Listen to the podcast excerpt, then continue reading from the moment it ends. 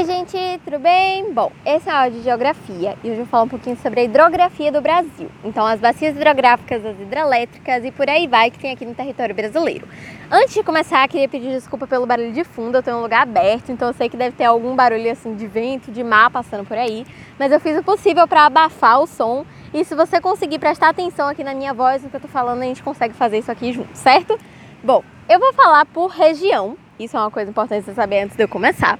Então, se eu estou falando da região amazônica, eu vou falar tudo que tem nessa região e depois eu passo para outra. Porque vai ser um pouco confuso se eu for primeiro em tudo de hidrográfica, depois em tudo de, de hidrelétrica e depois em tudo de rios, certo? Então eu vou por região porque as coisas são interligadas e aí vai ficar um pouco mais simples para vocês, certo? Vou começar dando uma introdução geral de bacias hidrográficas do Brasil, que são no total 12. É bastante, mas é de se esperar porque a gente sabe que o Brasil é um país extremamente grande. Então, faz sentido ter muita bacia hidrográfica por aqui.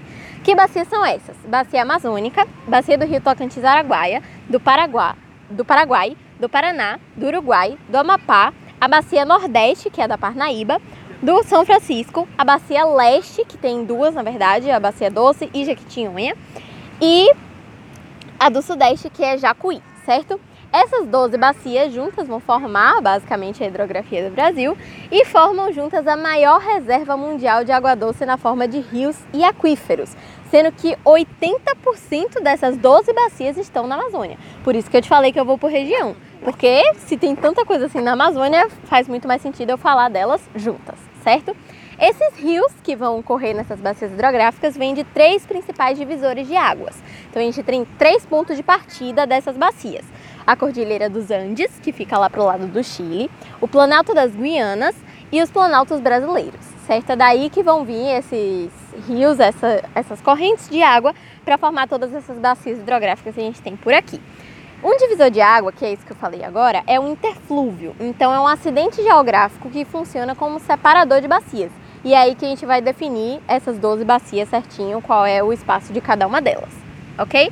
A maioria delas tem drenagem exorreica, isso é uma coisa que eu já expliquei aqui, mas só para lembrar, a drenagem exorreica é a que vai direto no oceano, nesse caso vai no oceano Atlântico, e a foz geralmente é em estuário, com exceção para duas, a da Parnaíba, que é delta, e a do Rio Amazonas, que é mista, então é tanto estuário quanto delta, certo? Isso também é uma coisa que eu já expliquei aqui em outro áudio.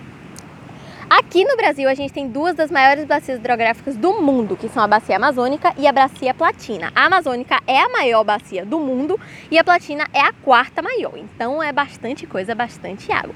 Além disso, a gente também tem o Rio Paraná. Eu vou falar de rio mais pra frente, mas a gente também tem o Rio Paraná, que é o segundo maior rio da, da América do Sul. Então a gente tem bastante água aqui na nossa hidrografia. Aqui os rios são muito volumosos e perenes, ou seja, esses rios daqui do Brasil não têm costume de secar, com exceção no clima semiárido. Então lá no clima semiárido vão ter rios que secam, mas no geral no Brasil os rios são perenes, eles não costumam secar. E são esses aquíferos que vão montar a nossa hidrografia. Então, enquanto, por exemplo, países como Rússia e Canadá têm a água doce deles na forma de geleiras, a gente vai ter como aquífero, certo? Então, esses aquíferos que vão estar em, em planaltos Nesses planaltos vão ter também os rios de planalto, que não costumam ser muito navegáveis, mas aqui no Brasil eles são muito navegáveis por serem volumosos. Uma exceção disso são os rios Amazonas e Paraguai. Eles são navegáveis, obviamente, só que eles não são rios de planalto, certo? Só eles, o resto é rio de planalto, sim. Uma coisa que vale a pena você lembrar é que aqui no Brasil a gente tem poucos lagos. O maior lago que a gente tem fica lá no Rio Grande do Sul, que é a Lagoa dos Patos. Só que, como é uma lagoa, não é um lago, já nem se caracteriza tanto. Que a lagoa é basicamente um lago, só que menor e mais localizada. Mas no fundo, tanto faz, é um lago que a gente tem, certo? Bom, agora vamos começar. Vou começar pela Amazônia, que acho que já deu para perceber que é o principal ponto né, da hidrografia brasileira. E a gente vai começar com o famoso Rio Amazonas, que, lá, que nasce lá na Cordilheira dos Andes. Lembra que eu te falei que tem três visores de água? Então, um deles é a Cordilheira dos Andes e é lá que o Rio Amazonas vai nascer, lá pelos lados do Peru. Ele vai ser um rio de planície, então eu te falei que ele era uma exceção, que ele não era um rio de planalto, pois é, ele é um rio de planície, navegável, obviamente, dividido em três partes. Nos Andes, enquanto ele estiver correndo lá nos Andes, ele vai ser chamado de Rio Maranhão. No Brasil, quando ele entrar no Brasil, vai ser o Rio Solimões. E aí, quando ele se juntar com o Rio Negro, que é aquela foto bem famosa que fica em livros de geografia, que tem uma dois rios se encontrando de cores diferentes, então é o Rio Negro e Solimões. E aí quando eles se juntam, eles viram o Rio Amazonas em si, certo?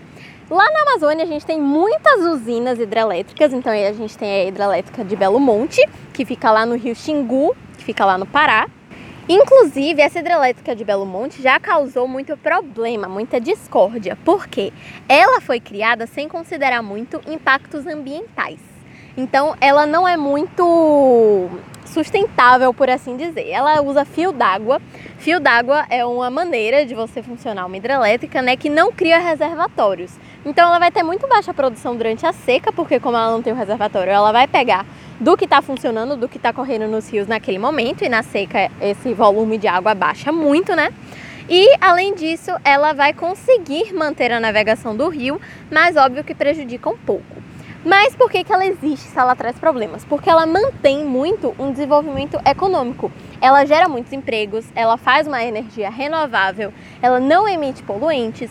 Então, apesar dela ter muitos impactos ecológicos e sociológicos, principalmente no, na população indígena, na população ribeirinha, então eles trazem muita demanda da água local, né? Então eles trazem uma ocupação meio que desordenada, porque eles vão pegando muitos espaços que a população costumava usar. Então, apesar dela fazer todos esses impactos, apesar dela fazer inclusive mudanças na paisagem, porque tem muito mais obra e menos vegetação agora que ela está por lá, ela tem alguns lados bons também, então ela continua em funcionamento.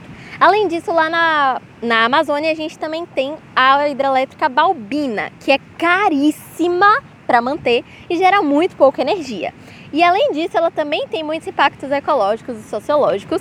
Ela lagou e putrefou, putrefar é apodrecer, certo? A floresta lá da Amazônia. Então ela expulsou muitos índios, que é esse negócio sociológico que eu tô te falando, né? Expulsar populações indígenas e ribeirinhas do lugar que eles moram e devastou a fauna. Então realmente a hidrelétrica de Balbina já trouxe muito problema lá para a Amazônia, certo? Dito isso, vamos passar para a próxima bacia hidrográfica daqui do Brasil, que é a Bacia São Francisco. A Bacia São Francisco foi essencial no Brasil como um todo, tanto na história quanto atualmente. Ela participou da ocupação do Brasil, né, da colonização do Brasil. Ela corre em muitos estados, então ela corre em Minas Gerais, corre na Bahia, na Bahia corre em Pernambuco, corre em Sergipe, corre em Alagoas, mas apesar de correr em tantos lugares, ela só é navegável em Minas Gerais e na Bahia, o que prejudica um pouquinho a navegabilidade, obviamente, né, e a economia dela, mas mesmo assim ela é essencial ela vai atravessar o polígono das secas, que fica é um lugar, né, que fica em um clima semiárido. Então, lembra que eu te falei que em semiárido os rios podem secar? Então, aí é um certo perigo para o Rio São Francisco, mas no resto dos lugares ele costuma ser um rio perene. Ele é muito usado para irrigação para hidrelétricas também. Então aqui a gente vai ter nessa bacia várias hidrelétricas, tem a hidrelétrica de Três Marias, de Sobradinho, de Xingó, de Paulo Afonso e por aí vai. Paulo Afonso não, Paulo Afonso e por aí vai. E como eu falei, ele é um rio que pode secar. Mas como é que é um rio que pode secar se ele não é perene? Ele é intermitente, certo? Então, como ele atravessa o polígono nas secas, que é semiárido, ele é um rio intermitente, ele pode secar. E aí, para poder ajudar esse funcionamento do Rio São Francisco, a gente faz um processo de transposição. Como assim? É um projeto de levar a água do rio para açudes, para rios temporários, para irrigação, para abastecimento e etc. Principalmente no Ceará e no Rio Grande do Norte. Isso forma o eixo norte e no ir para Pernambuco e para Paraíba, que forma o eixo leste, certo? Essa transposição seria uma ideia muito, muito, muito boa porque ela daria acesso à população nordestina que precisa de água à água do rio, né? Ele traria muito mais água, ajudaria muito a plantação, criaria muitos empregos. Então seria uma coisa muito legal, mas ao mesmo tempo tudo tem um lado ruim e ela seria ruim também porque ela traria, traria muito prejuízo financeiro, porque vai afetar o ecossistema do rio todo se essa transposição acontecer. Mas é uma coisa que é muito pensada, certo? Agora, a próxima bacia que a gente vai falar é a bacia Platina, que corre no Brasil, no Paraguai, na Argentina e no Uruguai. Então, ela é uma bacia internacional. E dentro dela vão ter várias outras bacias. Então, tem a bacia Paraguai, a, bacia Paraná, que é a segunda maior do Brasil, como eu já tinha te dito, e a bacia Uruguai. ela é bem habitada no geral, né? O conjunto dessas três, que seria a platina, é bem habitada, bem desenvolvida, traz a maior parte da energia do Brasil vem dessa platina. E ela também serve muito para comunicação e transporte do Mercosul, no mercado comum do Sul, né? Então ela tem um papel econômico essencial. Ali na bacia Platina vai ter, obviamente, o Rio Paraná, né? Eu falei que dentro dela tem a, ba a bacia Paraná. E aqui a gente vai ter o maior rio da bacia, que é esse Rio Paraná, que vai correr ali pelo sul, pelo sudeste do Brasil. E ele vai ser a junção de dois outros rios. Vai ser a junção do Rio Grande com o Rio Parnaíba, ok?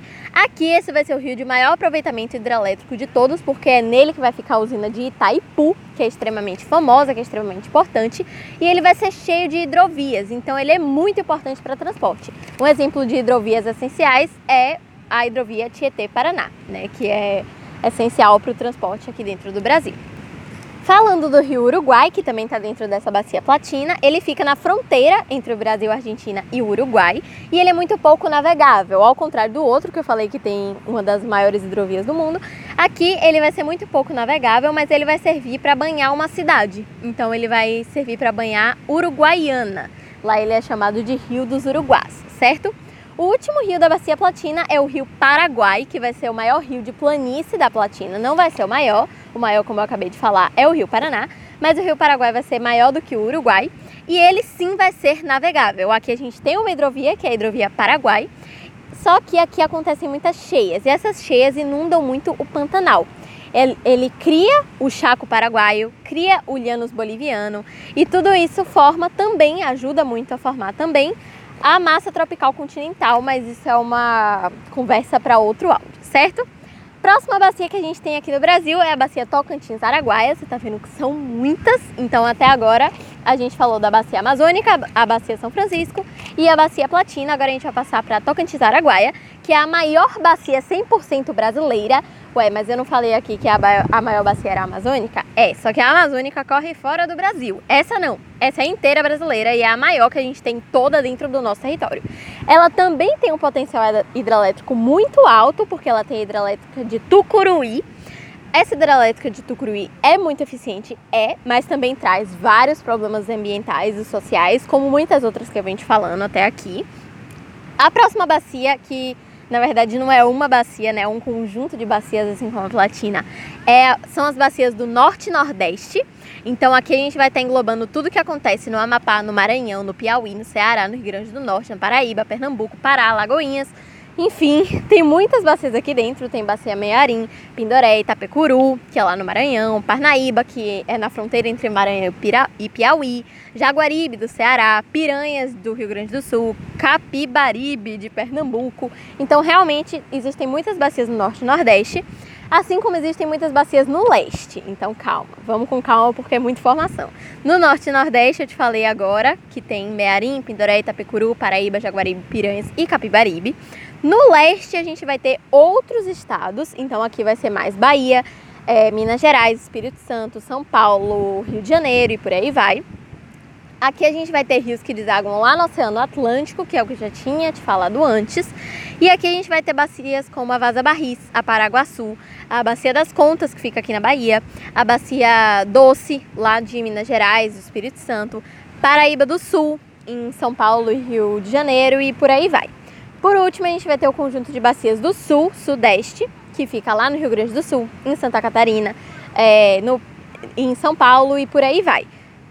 Aqui a gente vai ter lagoas. Então, além dos rios principais, né, que a gente vai ter Ribeira do Iguapé, lá em São Paulo, Itajaí, em Santa Catarina, Mampituba, Jacuí, Taçuari, Jaguarão, enfim, muitos rios principais, a gente também vai ter afluentes que vão trazer consigo lagoas, como a Lagoa dos Patos e a Lagoa Mirim, que é um negócio que eu te falei que a gente não tem muito por aqui, então que é uma coisa muito legal da gente ter, certo?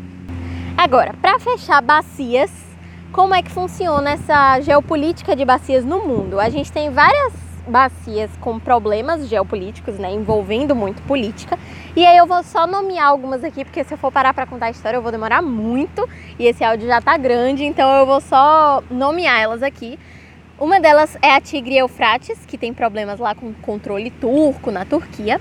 A bacia do Nilo, que tem problemas lá de controle entre Sudão e Etiópia e Egito, eles brigam pelo controle da, da bacia a bacia do Jordão, que tem problema lá com Israel, que inclusive estava tá, envolvida na Guerra dos Seis Dias, né? A bacia Indo-Gangetica, que tem problema com a Caxemira. A é, Amu-Estridaya, que tem problema lá com os Cazaquistão, Uzbequistão e Taj e Kirg. Então tem muitos problemas. Tem a do Danúbio. Ah, do Danúbio, inclusive, isso aqui é, um, é importante você saber. A do Danúbio tem muito problema político, obviamente, mas ela tem muito problema geológico, porque aqui a gente tem a lama tóxica ucraniana, que foi um negócio muito prejudicial e muito preocupante na época que explodiu, que vale a pena uma pesquisa, vale a pena um aprofundamento, porque é uma coisa muito interessante que pode cair em prova. Além disso, a gente tem a bacia do, do Colorado, que teve um problema porque os Estados Unidos salinizou o México, salinizando essa bacia que eles dividem, então deu problema. A gente tem a bacia Platina, obviamente, que é do Mercosul, né? A bacia Reno, que é da União Europeia. Então tem muitas bacias que envolvem esses problemas geopolíticos, ok? Agora, para finalizar, vamos falar de águas subterrâneas. Então, são águas, como por exemplo os aquíferos, né? Que preenchem principalmente rochas sedimentares, que é mais fácil para essa água correr por lá. E elas vão fazer a manutenção das unidades que elas pertencem com força de adesão, com umidade e por aí vai. Aqui a gente vai ter esses aquíferos tão famosos, que vão ser uma formação geológica subterrânea, então que ficam debaixo da terra, de reservatório de água. Então é realmente água correndo debaixo da terra. Como é que ele se forma? A chuva vai infiltrar no solo, vai entrar no solo por rochas porosas ou permeáveis, dependendo de como você for chamar, e vão se acumular em rochas impermeáveis. Por quê? O solo é permeável, a água consegue passar por ele, mas tem um momento que não dá mais. Tem um momento que ele fica impermeável. E é aí que essa água para e se acumula. Esses aquíferos vão servir para abastecer poços, para abastecer nascentes. E aqui no Brasil a gente tem muitos famosos, certo? Então a gente tem dois principais que são o Guarani. O Guarani é o principal manancial, o principal aquífero de água doce da América do Sul e é o maior transfronteiriço do mundo. Ele não é o maior do mundo, ele é o segundo maior do mundo, mas ele é o maior que atravessa fronteiras, então que não é de um país só, certo? E apesar dele atravessar fronteiras, apesar dele ser também de outro país, dois terços deles estão no Brasil, correndo lá é, Mato Grosso do Sul, Minas Gerais, São Paulo, Paraíba, Santa Catarina, Rio Grande do Sul e outros estados também. Então a boa parte dele é nossa. Além disso, a gente tem o aquífero Alter do Chão, que fica no, no Amapá, é, no pa, Paraná, não sei se é Paraná ou Pará, me fugiu aqui a memória. Mas a gente tem ele também ele é gigante. Ele poderia abastecer 100 vezes toda a população mundial. Então ele é realmente muito grande e ele é todo brasileiro. Ele é todo nosso, certo? Além desses aquíferos, existem também os lençóis freáticos, que também são reservatórios naturais de água subterrânea que correm entre essas rochas, né? O maior lençol freático de todos é o rio, por assim dizer, né? A gente fala rio, mas na verdade é um lençol freático Ramsa. E ele também vai correr, vai ser capaz de abastecer muita gente aí pelo mundo, né? Por fim, para finalizar, vamos falar da degradação dessas águas subterrâneas. Por quê? Elas estão lá, elas estão correndo, elas estão ajudando muita gente, mas elas também podem ser degradadas. E essa degradação vem da impermeabilização ou compactação do solo pela industrialização. Então a industrialização prejudica demais essas águas subterrâneas porque faz com que o solo fique impermeável, compacta ele, isso faz com que a água não se infiltre para chegar até lá e abastecer o aquífero, né, o aquífero, o lençol freático, enfim. E isso acontece também pelo uso indiscriminado da água. Então você não economiza, você atrapalha a água de chegar até lá, realmente você vai degradar o que está lá embaixo. Além disso, a gente ainda polui. Então, além de usar indiscriminadamente, além de impedir a água de chegar até ele, a gente também polui com óleos agrotóxicos, lixões, porque o lixão é, libera chorume, né, que também prejudica muito. E a gente, além disso, ainda retira a vegetação nativa, que é uma coisa que ajuda muito a formação e a manutenção dessas águas subterrâneas. Então a gente atrapalha bastante, mas eles também são muito importantes para a gente e a gente usa eles muito bem. É isso, espero ter ajudado. Sei que ficou um pouco grande, mas é porque é um assunto muito extenso. Para finalizar, vou fazer aqui uma listinha para você de bacias do Brasil hidrelétricas do Brasil, certo? As bacias são Amazônica, Rio Tocantins, Araguaia, Paraguai, Paraná, Uruguai, essas aqui que formam a platina, né? Amapá, a do Nordeste, que é Paraí, Parnaíba, São Francisco, leste, que é Doce Jequitinhonha, e sudeste, que é Jacuí. Já as hidrelétricas tem Itaipu, Belo Monte, São Luís dos Tapajós, Tucuruí, Giral, Ilha Solteira, Xingó, Santo Antônio, Paulo Afonso IV, eu acho, e Jatobá e por aí vai. Então a gente tem muita coisa aqui no Brasil quando se fala de hidrografia, por isso que esse áudio ficou tão grande, porque é muita informação. Mas isso também é uma coisa muito boa, porque isso ajuda muito no desenvolvimento do país e na, no abastecimento do povo daqui, certo? É isso, espero ter ajudado. Um beijo, tchau!